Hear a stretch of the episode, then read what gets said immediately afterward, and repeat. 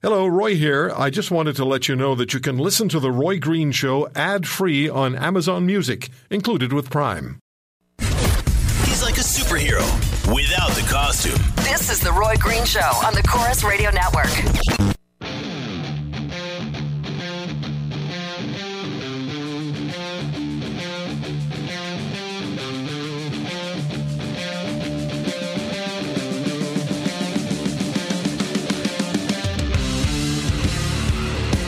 Great to have you with us on The Roy Green Show on the Corus Radio Network. Follow me on Twitter at The Roy Green Show. Emails to roy at roygreenshow.com. Tomorrow, we'll be speaking with a business owner in New Orleans who survived Katrina, um, who was there for the whole thing. And uh, he's going to be just remembering what happened in 2004 and how he feels emotionally when we, uh, or he hears about storms like Harvey and um, the uh, massive storm that is uh, assaulting, or going to be assaulting Irma, going to be assaulting Florida by early tomorrow. What it's done to some Caribbean islands is absolutely terrifying, and I'm sure that that feeling has been transferred to the people in Florida. Certainly, the the governor and uh, emergency officials have made it very clear that this is going to be maybe the most severe storm that Florida has faced, with 5.6 million uh, people being ordered out of the state, or at least told they should be evacuating. Anthony Farnell joins us, Global News chief meteorologist on the Roy Green Show on the Corus Radio Network. Anthony, thank you for taking the time. And, and how's the weather changing in Florida now?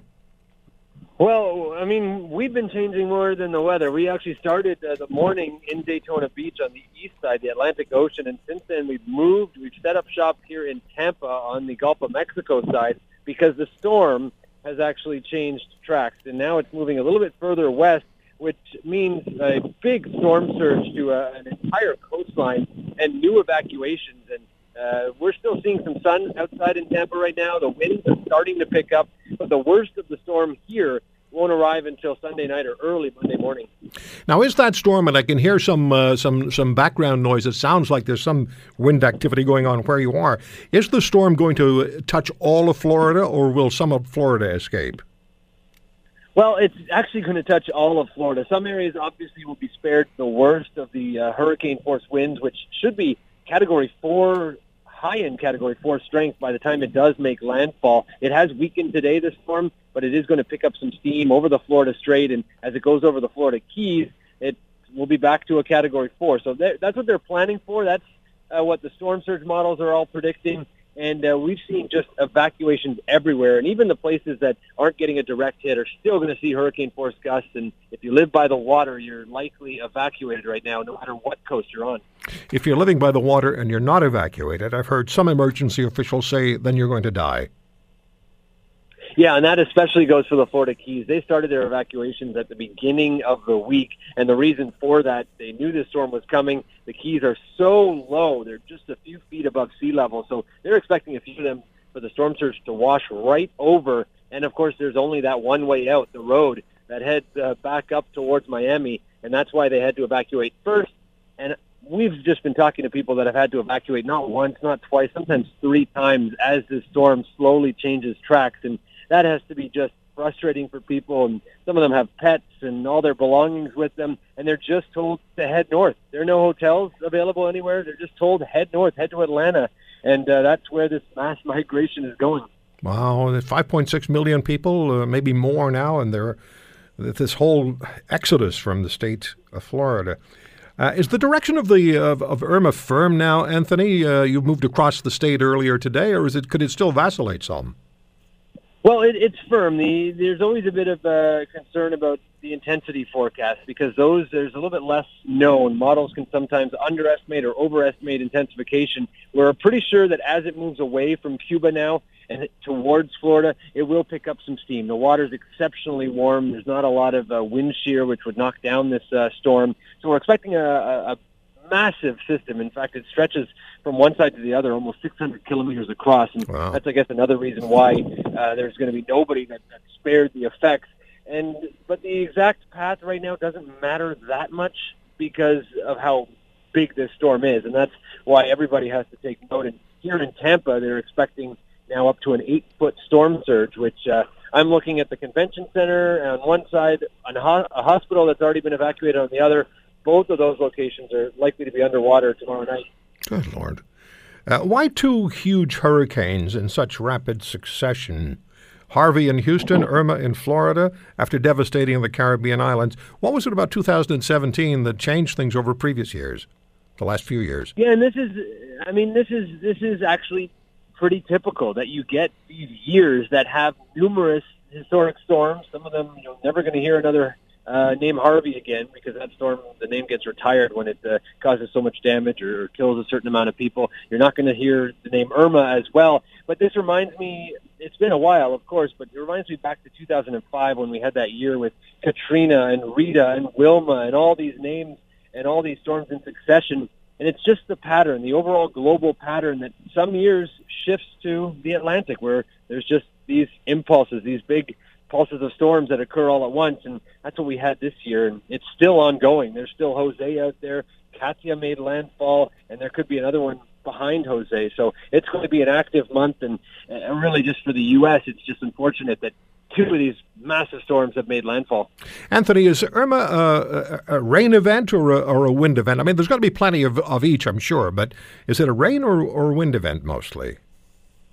It is mostly a wind event. The big difference, everybody wants to compare this to Harvey, obviously because it's the most recent uh, memorable storm, and it's a very different beast altogether. It's much bigger, so there's more wind, and that also means there's more water, more storm surge to go with it. And I think that is something that really has officials concerned and the main reason for this mass evacuation because people can can hunker down, they can sustain category force force winds, but when you have a in some cases 15 foot storm surge that goes over your rooftop and it almost acts like a tsunami taking out everything in its path and that is the big fear as the center tracks to the north and basically goes right up the west coast of, of Florida those wind gusts, yes, power outages, all of that, rain, risk of tornadoes, but it's that storm surge that is the most uh, troubling uh, over the next couple of days.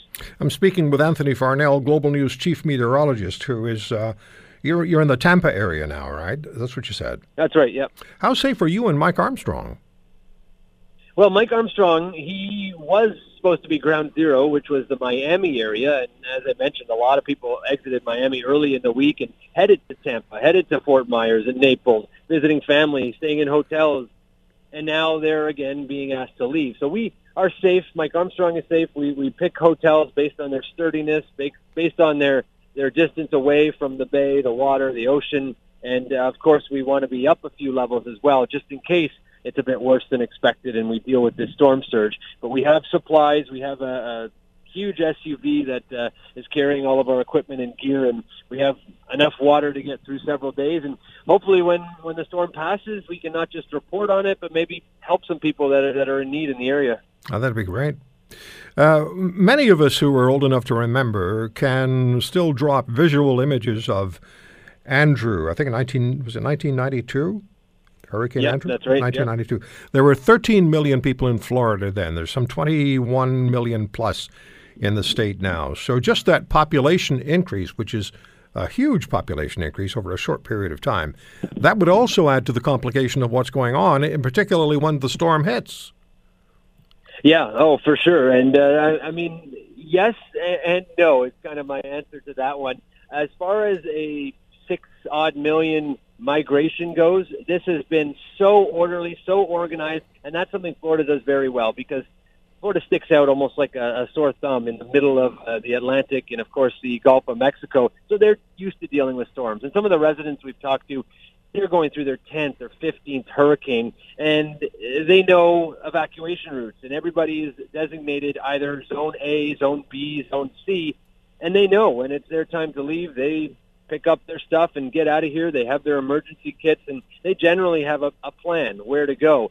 If this storm were to hit another area of the country or perhaps uh, somewhere in Canada, I don't think we would be nearly as, as well organized and orderly in, in exiting our, our homes that we, we grew up in. Yeah, yeah. How long is uh, Irma going to linger over Florida? Well, as I mentioned, it's going to keep moving, so that is the good news. Uh, we're expecting here in Tampa hurricane force winds for somewhere between six and eight hours, which uh, I mean it's it's a fast-moving system, but that's still a lot of time. And the longer these storms linger over you, of course, the damage gets compounded, especially as the winds come from one direction and then the other after the eye passes. So we're expecting it to take about 36 hours for this center of the storm to pass over the entire state of Florida. And then by Monday afternoon, it's affecting Georgia, the Carolinas, where there are evacuations uh, ongoing in Charleston, all the way towards Savannah. So it's not just the state of Florida, but really the brunt of the damage is expected uh, here. Anthony, thank you for the time today, and we'll be talking to you tomorrow at this time. And I suspect things will have changed already considerably by the time from, we, we talk to you tomorrow.